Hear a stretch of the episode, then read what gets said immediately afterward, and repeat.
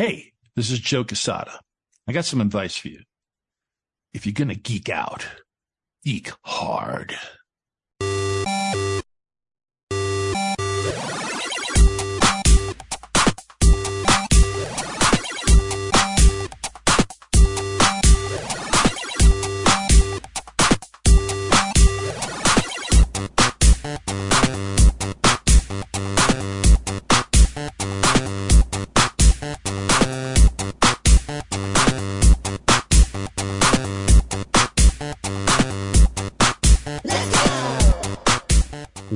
To Geek Hard right here on Reality Radio 101. And now, right to your geeks, Andrew Young and Mr. Green. Summer's almost gone, folks. And with it, we're not even here either. Welcome to Geek Hard. I'm Andrew Young. With me, as always, is Mr. Green. Uh, um, yeah, I'm with you now, and I'm with you now. That's right. Because right now, we're not here. This is a pre recorded episode because this is Fan Expo Canada weekend in Toronto. So, myself and Mr. Green are finally returning to the convention where we spent many a time. It's been a few years since we've been there. We're coming back with a vengeance this weekend. Of course, we'll be there all four days, August 24th to 27th at the Metro Toronto Convention Center. And of course, we, we hope to run into you there. Of course, you can get tickets and more information at fanexpocanada.com. But we weren't going to leave you guys in the lurch. We have a show for you here tonight, and what a show it is. Later on in the program, we're going to be giving our review of the first two episodes, spoiler free, of Ahsoka. The first episode has now aired on the Disney Plus, and the second one's coming next week. We're going to be talking about that. And in mere minutes, you're going to hear our interview with someone who is at Fan Expo Canada. And that is former Marvel editor in chief, former Marvel CCO, Joe Quesada, of course, a talented artist, and he's done a number of things. We talk about those number of things and more in our sit down interview, but he's going to be there all four days at Fan Expo Canada. You should come hang out with us. It'll be a good time. Absolutely. We're going to take our first commercial break, and when we come back, you will hear that interview with Joe Quesada right here, Geek Hard Radio 101.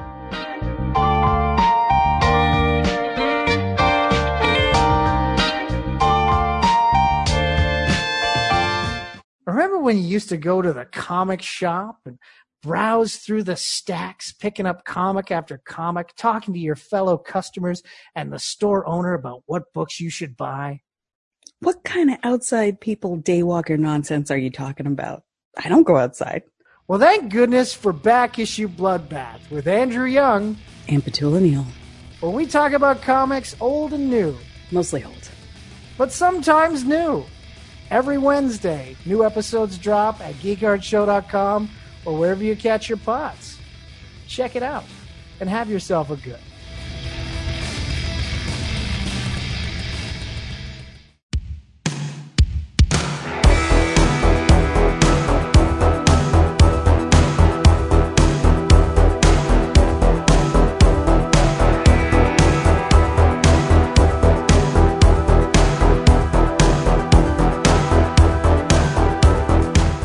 Welcome back to Geek Hard right here on Reality Radio 101.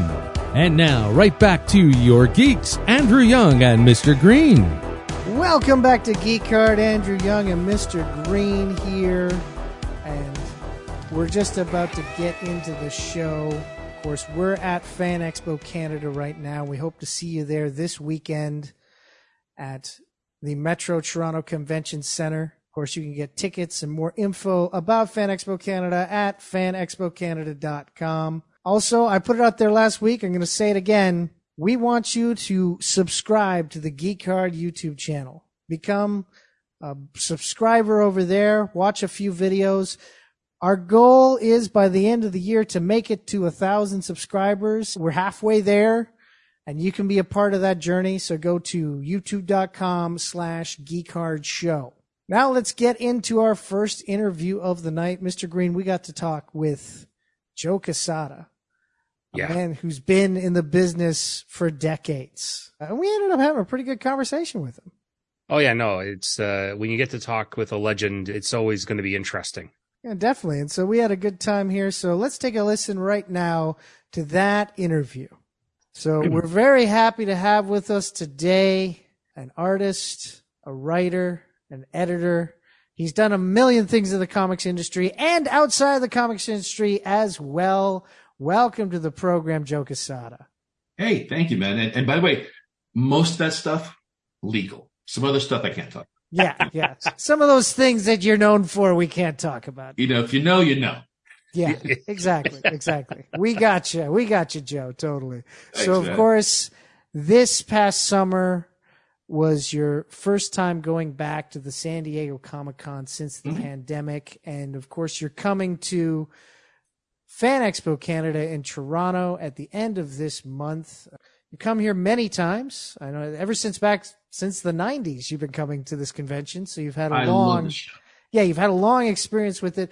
What is it about getting out there and meeting the fans that makes it so special? I used to be a working musician, right? You rehearse for hours on end, day after day. You get on stage and you get that immediate gratification or not, right? But you get immediate feedback. Comics, with its writing, drawing, it's a very isolated existence. And as creators, we're faced with two demons. One of them is very immediate. It's a daily demon that we face, which is a blank page, whether you're writing or, or, or drawing. The other demon sort of creeps up on you over time. It's like, I don't care if you live in royal palace. The four walls that, that compose your work area eventually start to feel a bit like a prison. And you work there all day and you don't, you know, you start to question, is this any good? So to me, when I put something out there, a story that I've written or drawn or both, and, you know, sales are one thing, but meeting fans personally is such a joy to me because it's always a great experience. I mean, I, I, I can't, if I've had a bad experience, I mean, one or two, maybe, and I, I just, I wiped them out of my mind. It's just not even worth it. But comics are very unique in that sense that, I mean, it's changed a little bit, right? Because now movie stars go out and they do signings and stuff, which is unheard of at the time. But comics have always been unique where we get to meet our fans, our customers on a one-to-one basis. They can come up to us, approach us, ask questions. And at the end of the day, I keep, I keep saying this, these are the people, these folks that come up to my table, they pay my rent. They've given me a career. They've given me a, a life in comics. And without comics, so much of my life would be completely and radically different for the worst. So I am forever grateful to everyone, even people that don't like my stuff. I'm really, really grateful because I know at one point they probably picked it up and read something I've done. And that just, you know, that, that jazzes me. The first time I went to Fan Expo Canada, I really didn't know what to expect. And it's this wall of humanity, like just like, but excited about comics, about anime, about everything. And I was like, this is rocking. I got to keep coming back here. Who knew the Canadian fans were so lovely? Of course I knew. well, you know, Joe, you, you, when you're talking about uh, not getting to uh, because of the type of work that you've done, and you know, and, and other creators done, you know, we've we've talked to creators in the past, and they talk about the same. It's a very similar experience. You you don't because you're singular, you're by yourself. I'm just wondering, is there ever been a moment that kind of always resonates or sticks out in your mind where a fan has come up to you and like shared a story that like really touched you? You know, I'm not boasting. It, it, it happens quite often, right? And it's always, always, uh, I take it, I take it to heart and it's, and, and you know, but there's, there are fans that talk about meeting me that like, like their, like their father was a fan of my work or, or, or, and they were introduced to my work that way. About a year ago, a fan came up to my booth. I don't think I was there, but they left me a letter and it was just such a heartwarming letter about their sort of history with my work that it, it, it touched me immensely. But the other thing that really gets to me, it happens in particular with, with, with fellow creators that come up to me and say, you don't know this, but, and it'll be something that I've just forgotten about. Or, or a fan will say that. It's like, you know, you sent me an email. And I'm like, yeah, you know, I, I, I try to respond to as many emails that come to me personally as possible. And those are the ones that also hit me because like, you know, you said X, Y, and Z in this email. And I listen, I'm like, wow, that, that was a really insightful thing for me to say, you know, because I just, I just look at myself as some, you know, blabbing idiot. But again, when, when fans send me stuff, I just, I, I take it all to heart. The, the, good, the bad, the ugly, it's all part of the business and something that, that, you know, inevitably I could learn from. But having been a fan, having, I mean, I've worked on, I've been on all sides of the table. I've been on the fan side of the table. I've been on the pro side of the table. I've been on the business side of the table. So I, I try to come at these, these situations with a, with a respect and understanding of what it feels like to be on the other side, you know, to have your portfolio reviewed, to have your, you know, just to meet a, a creator and, you know, uh, extend your hand to say, hello, I like your work, or, you know, I don't like what you did with that character. And then we just talk, you know, it's, it's, I find it fun and, and, and. That's why the panels also are like my favorite thing to do at shows. Yeah, of course. Well, the panels they they are legendary. Hmm. A year ago, you you left Marvel. You've been doing other projects. I know that uh, you're now uh, working on a, a, deal with Amazon, adapting comic based material. You've done some covers for DC, but the one thing that I was really excited to hear is that you you directed a short film, The yeah. Fly, and uh-huh. it's a story about a storyteller. So, what was it like putting that together?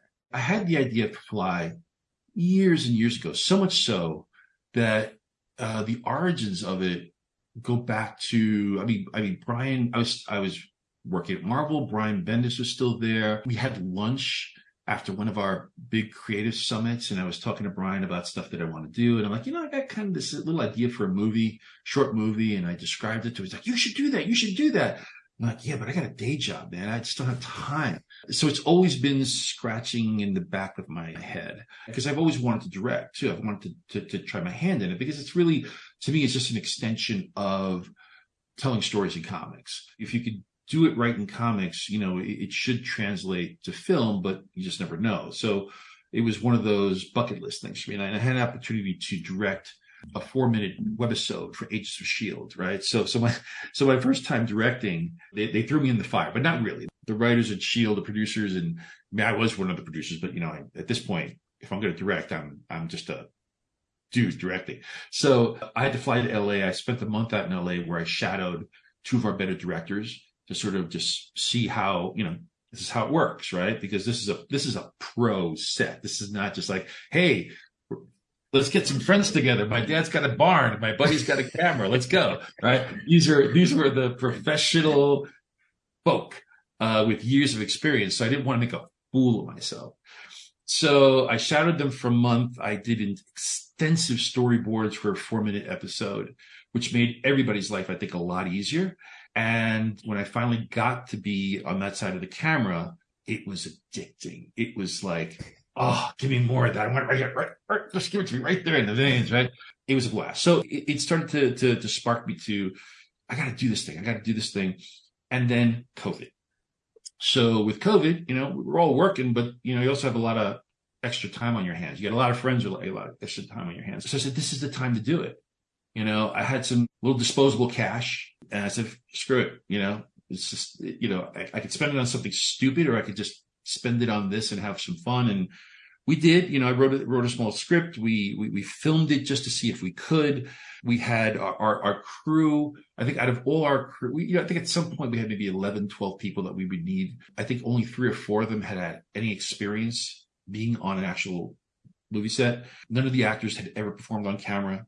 It was a blast. And then when it was done, my cinematographer slash editor, Ben said, you know, you should enter this into some film festivals. So okay. So we did, and you know, we we got accepted to a whole bunch. We're still getting accepted to some, won some awards, but it was really the experience. Fly isn't meant to be like, hey, this is this is a this is sort of a a sample of uh for a feature film. It's not that. It's just a short story, a told in one, O. Henry-ish kind of story about a girl who's a storyteller who wants to get into college, wants to get into a writing school, and what happens. So it's pretty simple, and you know, it's uh surprisingly, you know, it's it's it's got, got, got some legs, you know, and it's and it's not superheroes. I didn't want to do superheroes. Of course, it was yeah. the last thing I wanted to do because that's all I do all day long, and I, and I do tell other kinds of stories. So, but yeah, thanks, man. Cool. Yeah, totally. You know, and that that brings uh, to mind to me is like I'm looking. You know, obviously you've had a long career. You've done so many different things. You know, as we discussed earlier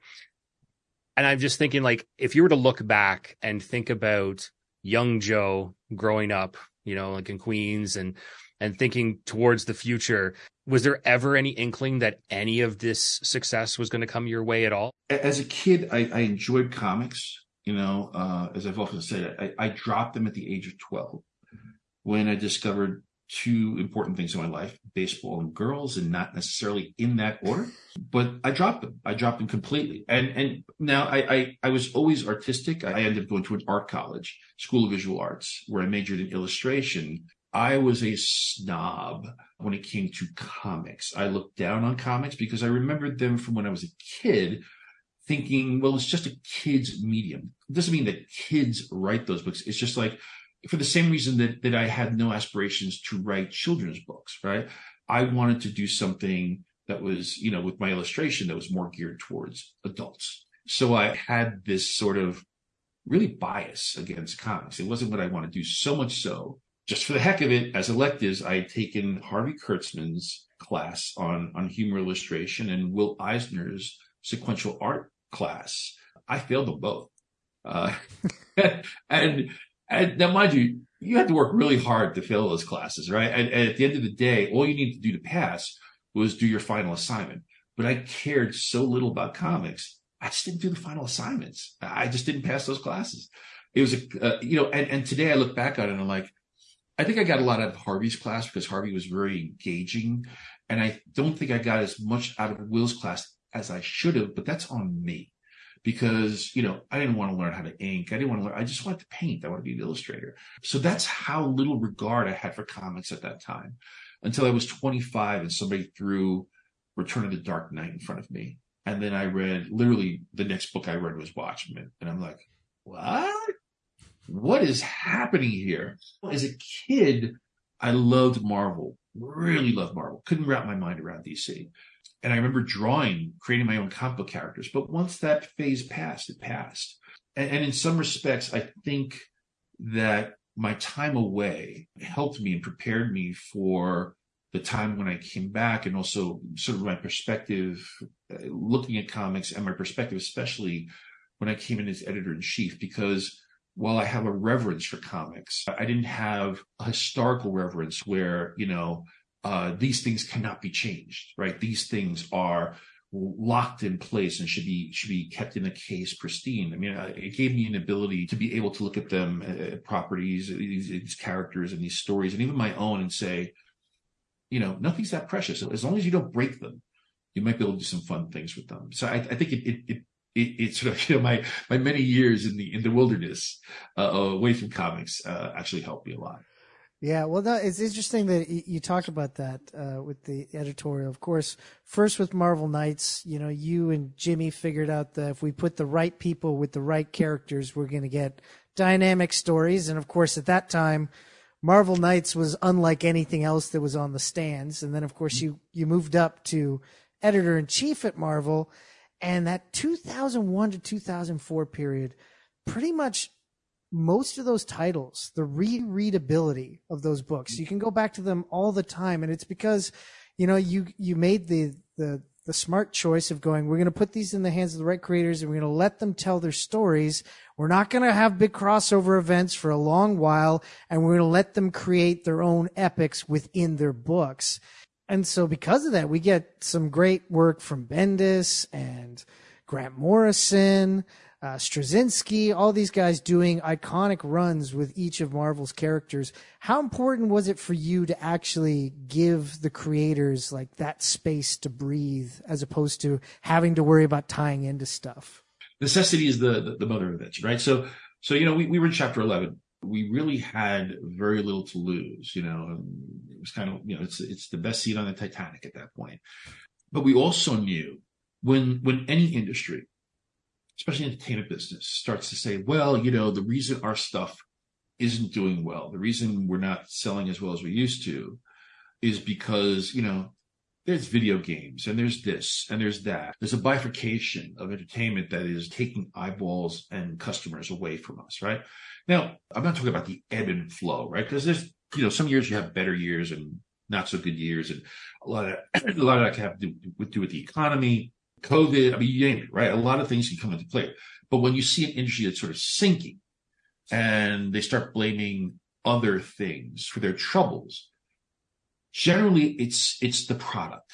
It's that you're not putting out a compelling product. And and when Bill Jemas, our CEO at that time, and myself, when we started to strategize, we we really felt if Marvel Knights showed me anything and showed Bill anything, is that you know if you improve your product, your stories, fans will come. It was a point in the industry. People were like, well, we're never gonna we're never gonna get those fans back because they're playing video games, right? We're never gonna get young kids back because they're playing video games. And we just didn't buy into it. And the other thing was that Marvel for a very, very long time was very artist centric, right? Nothing wrong with that. Nothing wrong with desiring beautiful books, but it was at the sake of stories. I love Todd McFarlane. He's, he's, he's one of my favorite people, but Todd and I disagree on this. We're a complete opposite sides of this, right? Where, where his feeling is that you could put an incredible artist on a book and his dog could write it and he could still sell a lot of copies of that book. And, and he's right, right? He's right. Whereas you can't have his dog draw a book and have Shakespeare write it and sell as much. He's right there too. The difference is that pretty book that his dog has written, you may only sell one, one time, right? By the second or third issue, if you've cultivated a reader base, not a speculator base, but people that want to read stories, then my feeling is that by the second or third issue, people are like, oh, I've seen the pretty art. What am I reading? And also, by the way, you know, saying that, that you know, your dog writes it, draws it or something. It's a little far fetched, right? But, but I, we discovered that, and our feeling was that, you know, even without a superstar artist, if we could have a solid artist draw a book with brilliant writing, that the shelf life of that book, the trade paperbacks of that book, the hardcover collections of that book, issue after issue, will sustain longer than this just a pretty art with no story and and that's the other part that he's not putting into the equation, which is like, well, what about what about the collections? You know, what happens then, right? Who wants to read a collection? So we disagree on that, and I'm not saying he's wrong and I'm right, but just you know that that's sort of our feeling on it. But that's really what our was our approach, and we went out there and we said, let's get the best writers possible, and let's try to create the best stories possible. One of the keys to my success, however you want to define that, is getting people that are infinitely more talented than me and let them do what they do and just get out of their way. As an editor or editor in chief, there, there are times where, you know, someone may be, you see them going completely off the rails and you just want to say, Hey, just, you might want to think about X, Y, and Z, right? And, and sort of bring them back, right? Uh, that, that's really our, that, that, that's really our job. It's not to write the stories for them. It's not to put creators in a box, but just to be there and, and provide some guardrails so that, you know, we're all on the same page. Yeah, I got to imagine that over your years, uh, especially as an editor, that you've had a few discussions, I'll say, with other creators in, in which you're having that ebb and flow of, you know, mm-hmm. like you're trying to guide a ship, you know, in its totality versus, you know, the dinghy on the side that's one aspect of a, a greater mm-hmm. universe. You know, you don't want it to capsize, so you kind of mm-hmm. give them direction you know, I, there there have been a few, but but you know, we're talking about professionals, right? So for the most yeah. part, they understand the job, right? Right. They understand that you know none of us own these characters. I, I always say that that when you work at Marvel, whether you work as a freelancer or someone on staff uh, in editorial at Marvel Studios at animation, we are all trust fund creative babies, creative trust fund babies. We have been given this vault filled with gold, right? Spider Man, Iron Man, Captain America. And it's up to us to reinvest in these characters and try to, you know, make something of it or screw it up really badly, right? I've never forgotten sight of that. A very large part of my success over the years has been the fact that, like, I get to play with Spider Man. I get to play with Daredevil. I get to play with, with the Avengers. Me and other creators, we've added to that canvas, but that canvas was there. And I think everybody understands that to, to, to a very large extent. We have a certain DNA and sort of like, like, you know, program that we live by at Marvel, right? Like how to do our books and stuff.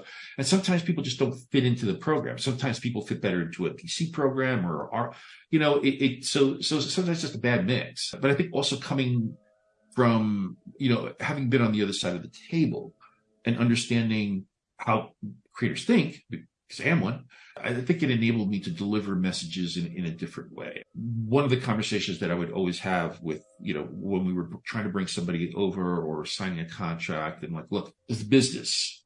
And I don't control every aspect of the business. I control a lot of the creative aspect of the publishing business when I was editor in chief. And I cannot guarantee you, right? Even though we'll pay you what you want, I cannot guarantee you that it will always go smoothly. I cannot guarantee you that at some point we may not have to kind of spree it, right? And by that, it could be anything like your book gets canceled. We have to move you off that book because it's not working, whatever it may be. Stuff happens. I've been through it. What I can guarantee you is that if that's going to happen, I'll tell you and I'll tell you why. And hopefully you'll understand, right? And, and, I found that that policy has worked out well because it, when I used to work at Marvel as a freelancer and I would hear all these horror stories about people just sort of getting bounced from books, getting fired, and not knowing why, or not getting the news directly from the person they should be getting it from, but getting it from a junior employee because there were, you know, there's a lot of passive aggressive, like non-confrontational stuff. And just, I, I, I just think that leads to bad blood. And even on the occasions where I had to deliver bad news, eventually the person would come back and say, yeah, you know, I, I get it. I'm not happy about it, but thanks for being the one to tell me, you know, because that's what I would want. That's all I would want. I would want from my boss to tell me. That's a good way to go about it, man. Like just being upfront and straight with everybody. And then more I, I often than not, they'll be straight with you. So yeah, I, again, I, I just, I, I have, I have too much respect for, for the creative community not to consider that, well, I got, we're going to talk as an adult. And look, sometimes there are a few times it didn't work, you know, mm-hmm. but it's just it's just the way that I, I generally handle it in the past. Do you ever miss being the editor? No. yeah, it's like that's no, somebody else's I, headache. Yeah. But by the way, I, I, don't I don't want that to sound you know derogatory in any way. No, I don't. No, I don't. You know, as a matter of fact, I talked to CB Cebulski, uh, current editor in chief. You know, uh, once every few weeks we'll do a Zoom call, and when we end the Zoom call, I always say, Steve's man, I could never do what you do today. I, I just, I just don't know how you do it. You know, I had my time and, you know, I'm always there for advice and stuff, but, but I don't know if I could manage the waters that he manages. Right. And, and again, maybe it's just because I've been there, done that. And I just, you know, I moved on to other things. And in retrospect, I'm like, wow, that was, that was crazy, but it was fun, but it was crazy. Right.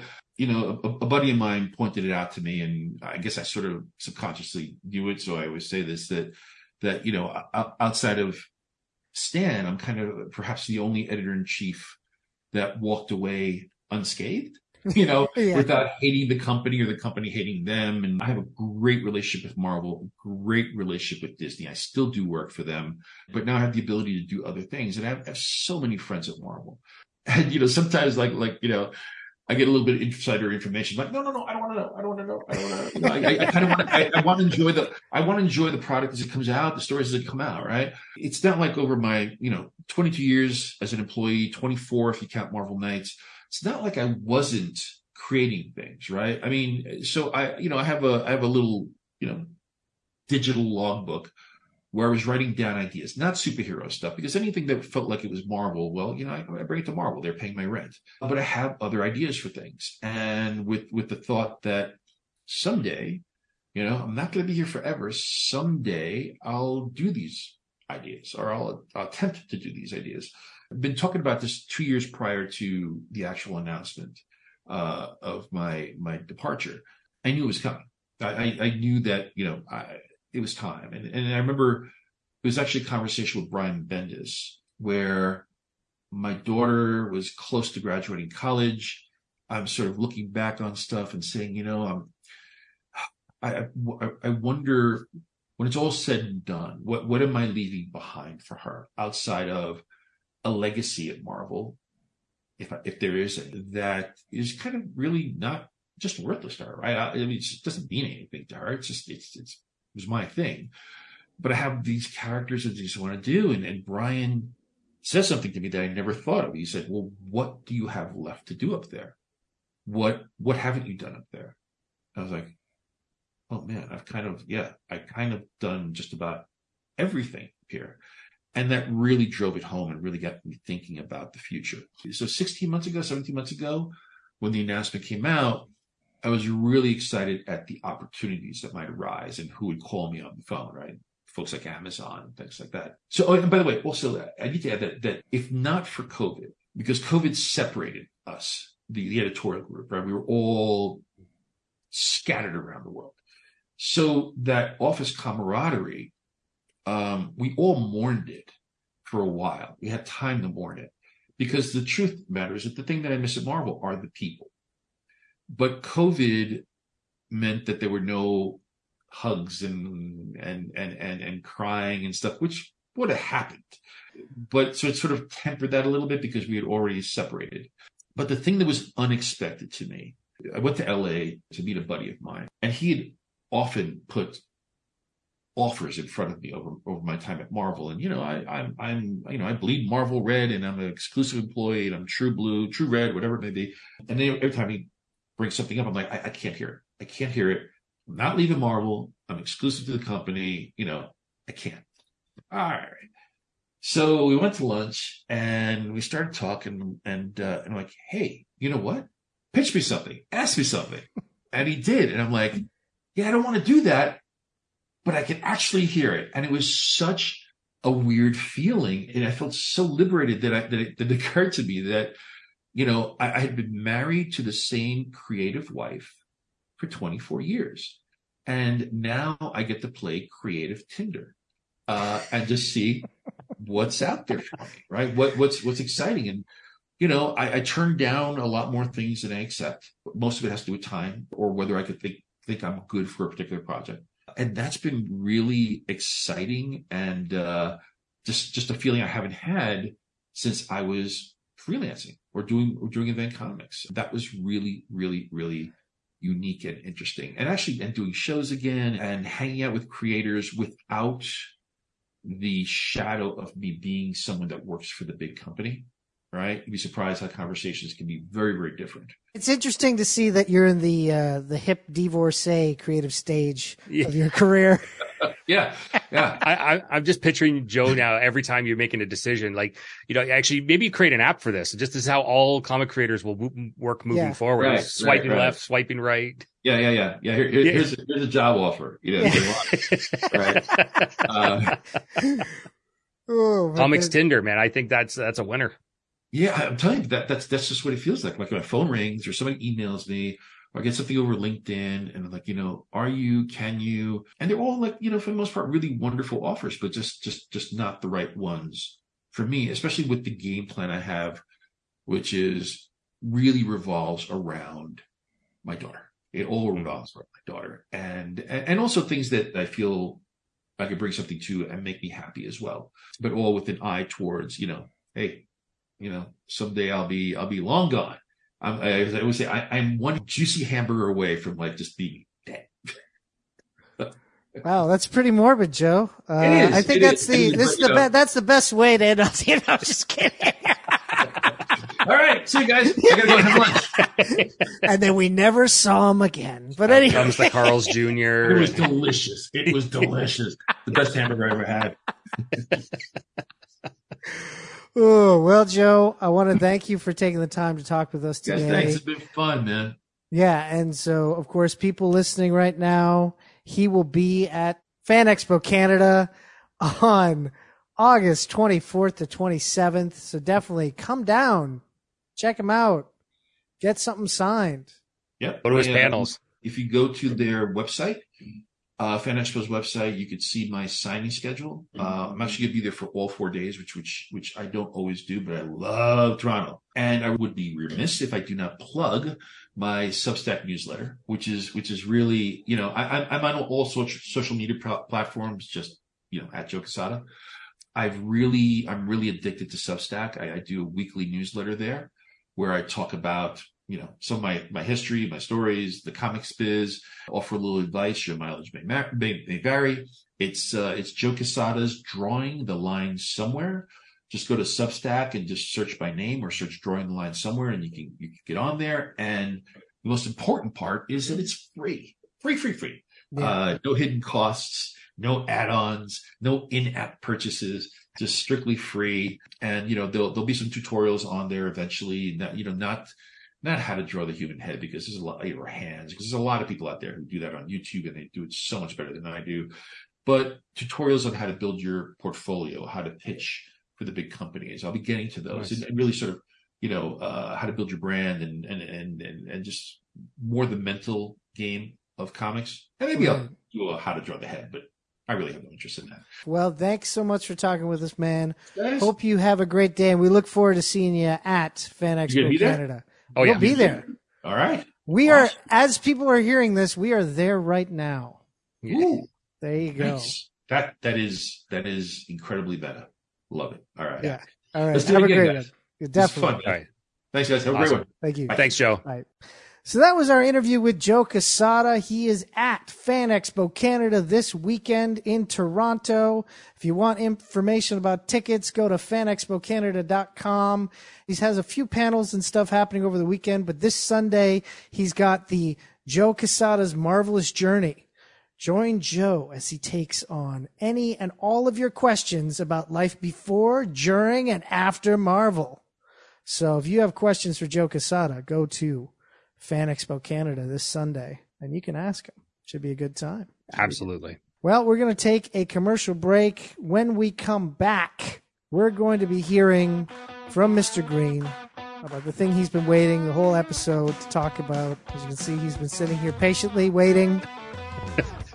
and now he'll be able to talk about Ahsoka, the latest series from the Star Wars universe. It's happening right here, Geek Hard, Rad Radio 101.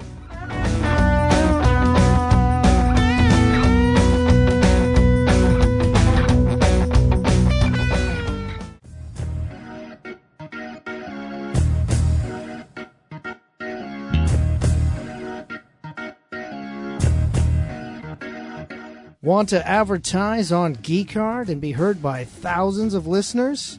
It's easy, it's simple, it's fun. Email us at geekhardshow at gmail.com for information on our advertising packages today.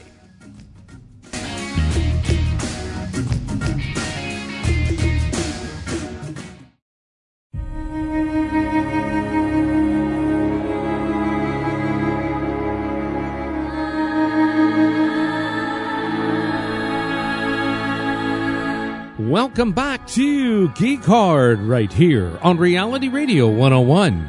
And now, right back to your geeks, Andrew Young and Mr. Green. Welcome back to Geek Hard, friends. Andrew Young and Mr. Green here. And now it is time for Mr. Green to get to talk about Ahsoka, now on Disney Plus, created by Dave Filoni. Of course, Star Wars created by George Lucas. It is produced by Lucasfilms and distributed by Disney Plus. Here to read the synopsis is, you know, our own traveler. May have come from a galaxy far, far away, the old man. Oh, what are you talking about? Dude? Galaxy far, far away? No, no, no, no. I'm from from here. I'm local. Are you though? I am. Yeah, I'm around here. You know, I know you're around here, but I'm, were you? I, I'm a native of the region. Oh, okay, and I know you've been around a long time. You know. Yeah, I have just, been around just, a long time, but you, you know, know, it's just I'm a native of the region. Don't ask me which region though; it's yours. I'm, a, I'm an international traveler. Yeah, which yeah. goes back to you know it's a long time ago in a galaxy far, far away. Well, you know, I did run into one of them ancient astronaut theorists so maybe they came and saw me. I don't know. I didn't go see them. You know. Oh, maybe you're the ancient. Uh, uh, you know, the ancient astronaut this whole time. No, no, no. Maybe I hung out with. I'm not saying. I'm not confirming or denying, but I may have hung out with a few ancient astronauts. You know. Uh, it, I'm just saying it sounds like that you might be an ancient astronaut. That's uh, that might explain uh, a few things. I'll never tell. Okay. That's okay. one thing I'm taking to the grave with me. Just, just the one thing? Well, no, there's a lot of things. Yeah, you got like a whole warehouse of things. It's a good place to keep your stuff. So, after the fall of the Galactic Empire, Oh yeah, that was a lot. Former Jedi Knight Ahsoka Tano investigates an emerging threat to a vulnerable galaxy. Yeah, you know, I don't like it when the galaxy's vulnerable, you know? I like the galaxy to keep it to itself, you know? Yeah. Doesn't really need to show me its cushy underbelly. I get it. But, uh, you know, that, uh, that Ahsoka, she's a looker. If I was 2,000 years younger, oh God, that Ahsoka. yeah. Well, anyways, you boys have fun, you know? I actually, right now, just like Mr. Green and Andrew, I'm at Fan Expo Canada. And who knows? Maybe, maybe, maybe you've already seen. Maybe I've popped up on the Instagram. Maybe I've put out a couple of stories. Who knows? That's right. Where's the old man? He's, he's at Fan Expo Canada. That's where he is. All right, boys, have fun. And there he goes. There he goes. So, Ahsoka. Of course, like many things that the Filoni produces, you have been waiting on bated breath, Mr. Green. So, what is your thought of the Filoni's latest endeavor? I don't know about bated breath, but definitely cautious breath. Only because we kind of talked about this last week with, uh, you know, briefly with the Blue Beetle. Like superhero movies, a lot of the big IP uh, that's out there, right? There's a lot of the the properties that are just, you know getting floated around that a lot of fandoms are attached to, right? You know, Harry Potter's kind of gone through this. Star Wars is going through this right now. Marvel has been going through this, you know, after 15 years of movie making or whatever it is, or I can understand why some people they talk about superhero fatigue or or Star Wars fatigue, Star Trek fatigue, like whatever, whatever the franchise is fatigue, because the companies are just trying to wring money out of everything, Right. you know. And I get that, and and Marvel, especially the last few years since Disney Plus came around, a lot of those shows have been coming out, and it's uh you know people are getting more and more bitter about them, and Star Wars kind of has fallen into this, you know, like with the new trilogy that came out, you know, that has pros and its cons, you know, there's uh, some very staunch camps on each side of that debate. When they brought out Rogue One, everybody kind of like reset and was like, "Oh, Rogue One's amazing, right? This is Mm. great. This is fantastic. This is beautiful." And then the other rest of the trilogy comes out, and people are all pissy and moany about that. And then the Mandalorian comes out, and all of a sudden, everybody's like, "Oh my god, season one Mandalorian! Oh my god, this is amazing!" Right? Everybody's all excited, and I was one of them, 100. percent Love season one of uh, the Mandalorian, and I was super excited that Dave Filoni was part of it. That Jon Favreau brought Filoni in smart play, bringing in a guy who I put on literally as the number two when it comes to Star Wars, as far as knowledge is concerned, right? Lucas is right. number one, Filoni's number two. One of the things in a lot of the behind the scenes about season one of The Mandalorian that they talk about Filoni, like the cast and, and the crew will talk about Filoni like almost in uh reverential treatment of him because it's just like he literally will come in and be like no we can't do that. And they're like what are you talking about? He's like no that person would never wear armor in that way. And he would just change things right? Mm. and it's because he just knows and because he cares so deeply about it. I've, i say this and i continue to say this. He is the first human being to ever make a convincing argument why i should care about the prequel trilogy right? Like le- legitimately make me care, especially about the Phantom Menace, which is hot garbage. What I'm getting into all of this is, is that we had the Kenobi series that was a bit of a hit and miss, you know, at parts of that. This is why I say I, I was cautious because Ahsoka is a character that was brought in with the creation of the Clone Wars uh, animated series that Filoni wrote and directed and created, and I hated her. She's a character I hated, like like every other Star Wars fan that watched the original uh, three episodes, which made up the the movie that they put out. And as the series goes on, uh, the more you watch it, it's it, of course like this was part of the plan. Is that she comes in as the whiny little like sucky baby that you want to hate, but then you just grow with her as she's growing and she matures into this fucking kick ass character that becomes Ahsoka on the show. And so by the time you get into that series and she quits the Jedi Order, you're like blubbering like a little baby because you're just like, what the fuck? I just like this is a cartoon. Like, why do I care so much about these characters? Then she pops up on Filoni's next show, Rebels, and again did the same thing. Ezra Bridger, right? The main character of Rebels, supposed he's like 13, 14 years old or whatever he's supposed to be when the show starts.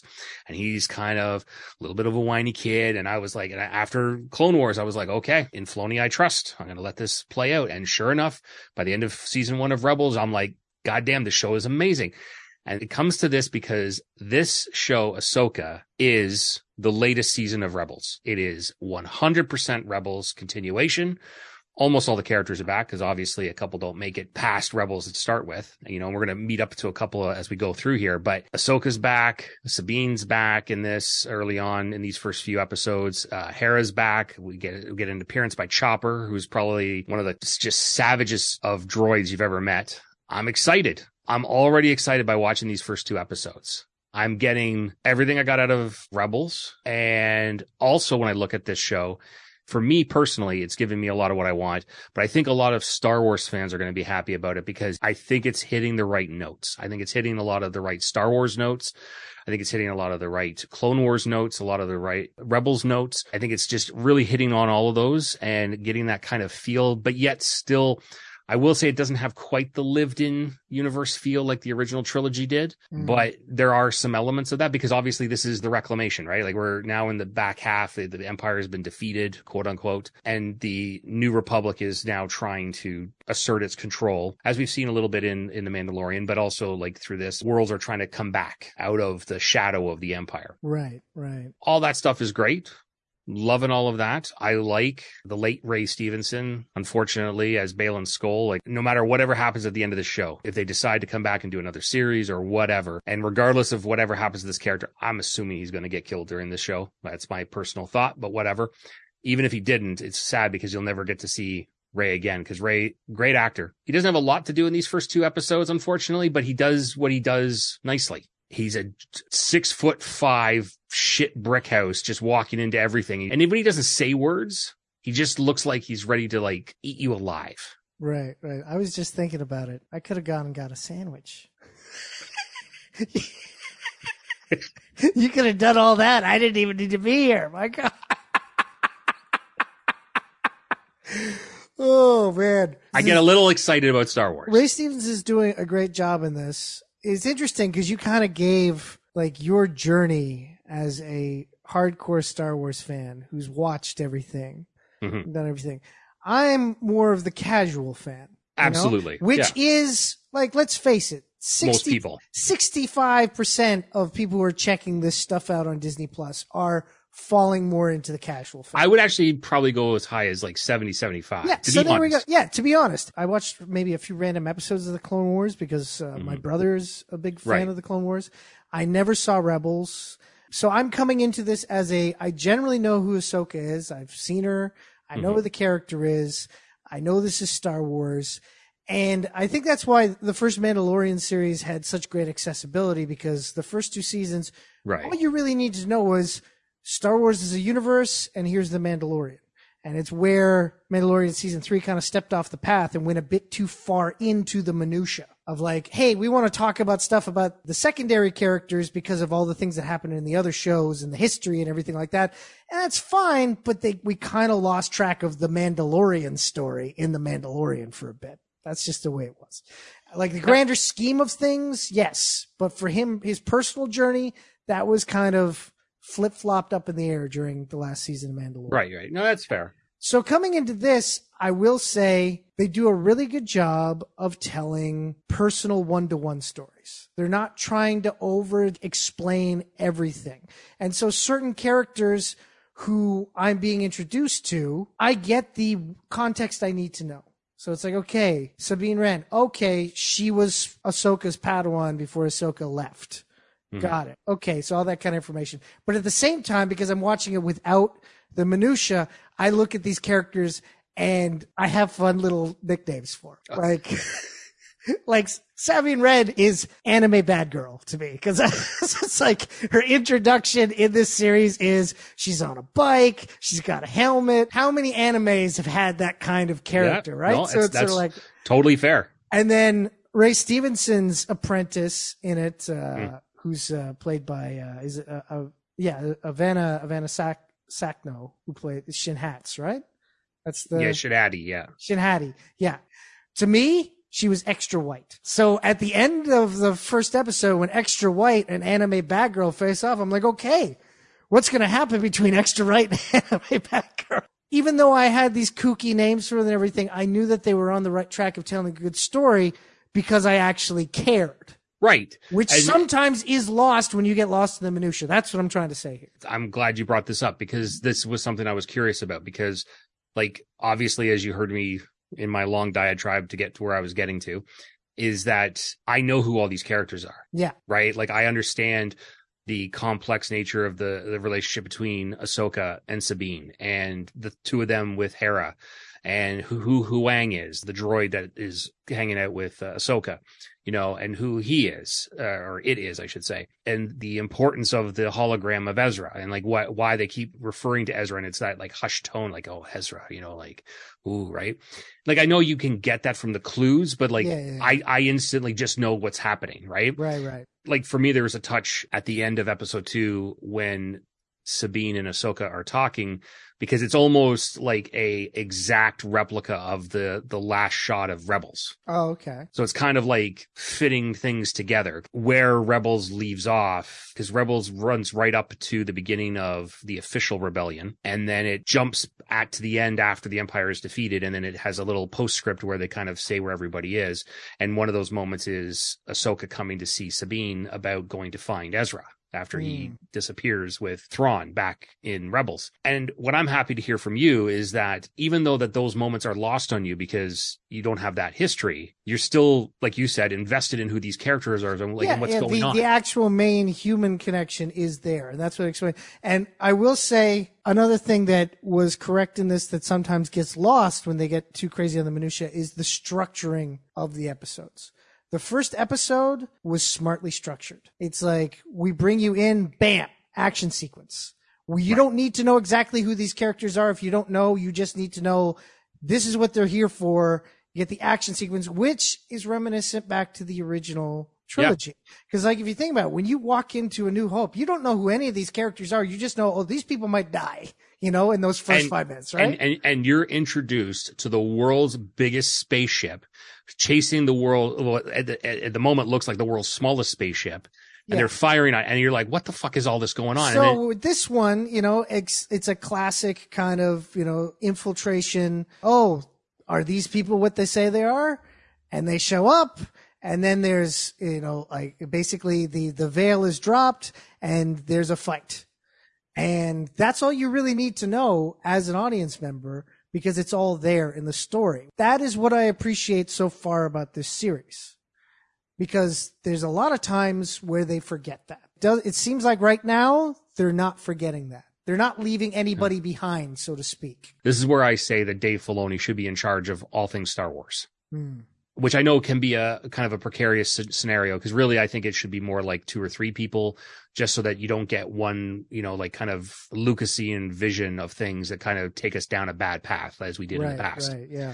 But regardless of the of the the sheer number of people, Filoni needs to be part of that that brain trust, which he is right now, because of his knowledge base, but also what you're talking about. I Filoni is one of those guys that because he did this every week uh with Clone Wars and he did it with uh Rebels as well, and we've seen in the best parts of the those first two seasons of uh uh, the Mandalorian were on that accessibility, was making sure that even though there's moments for guys like me where I'm like, I get excited by like a, one character walking in the background kind of thing, or like the first time Morgan Elsbeth in back in Mandalorian when when we see Ahsoka for the first time and she mentions Thrawn's name, and I was just like, I nearly blew my lid, right? Like I was just like so excited. Now in this show, learning a bit more about Morgan Elsbeth and what that means, because that goes back to Clone Wars as well. Like those things are great for me but I love, but mm. as much as I love that stuff and it's great for me, it's nice that it's still open enough for you as a casual fan that you can still get enjoyment out of this. Is what I'm yeah, getting. well, it's like yeah, there's like the, they're actually telling stories, not uh just giving tips of the hat to things that came before. Which is so. You, are you saying you saying people should check it out? like there was ever a doubt. Well, actually, there kind of was. That's what I led this off with, and there was some doubts. But no, absolutely, I am fully in love with this show. It's only two episodes that I've gotten to see so far. I'm fully in love. Uh, I think this is great, and if they can do more like this in the future, then I will be very, very happy. Well, there we go. I I definitely think uh, you know if you're a Star Wars fan, check it out. It's fun. Definitely check it out.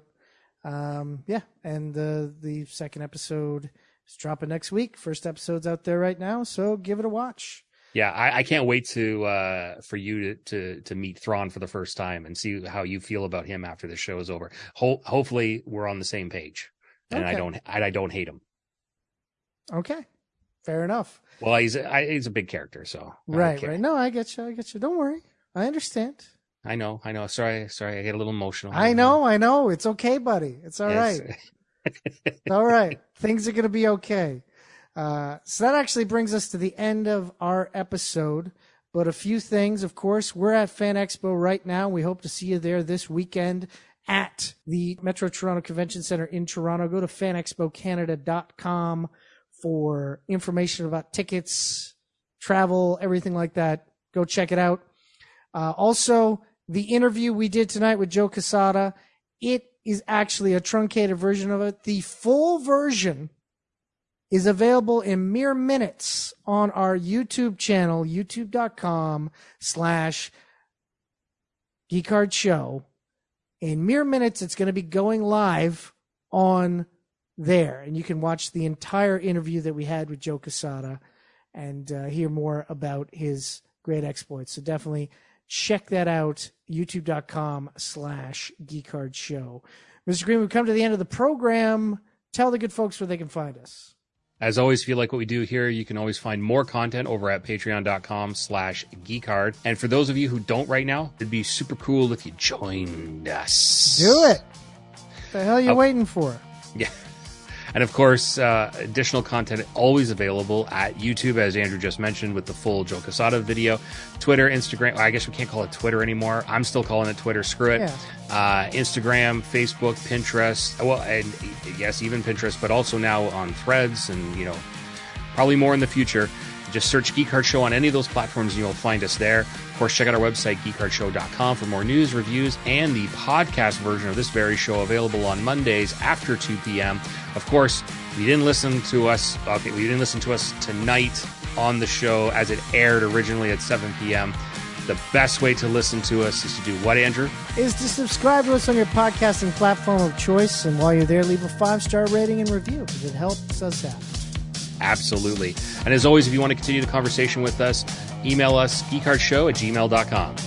I want to thank Joe Quesada for coming on the program with us. For Joe Quesada, for Fan Expo Canada, for Ahsoka, for Star Wars, for Mr. Green, and for Yuri in the booth. This is Andrew saying, if you're going to geek out, you might as well geek hard on Reality Radio 101. Thank you for listening to Geek Hard right here with your hosts Andrew Young and Mr. Green on Reality Radio 101.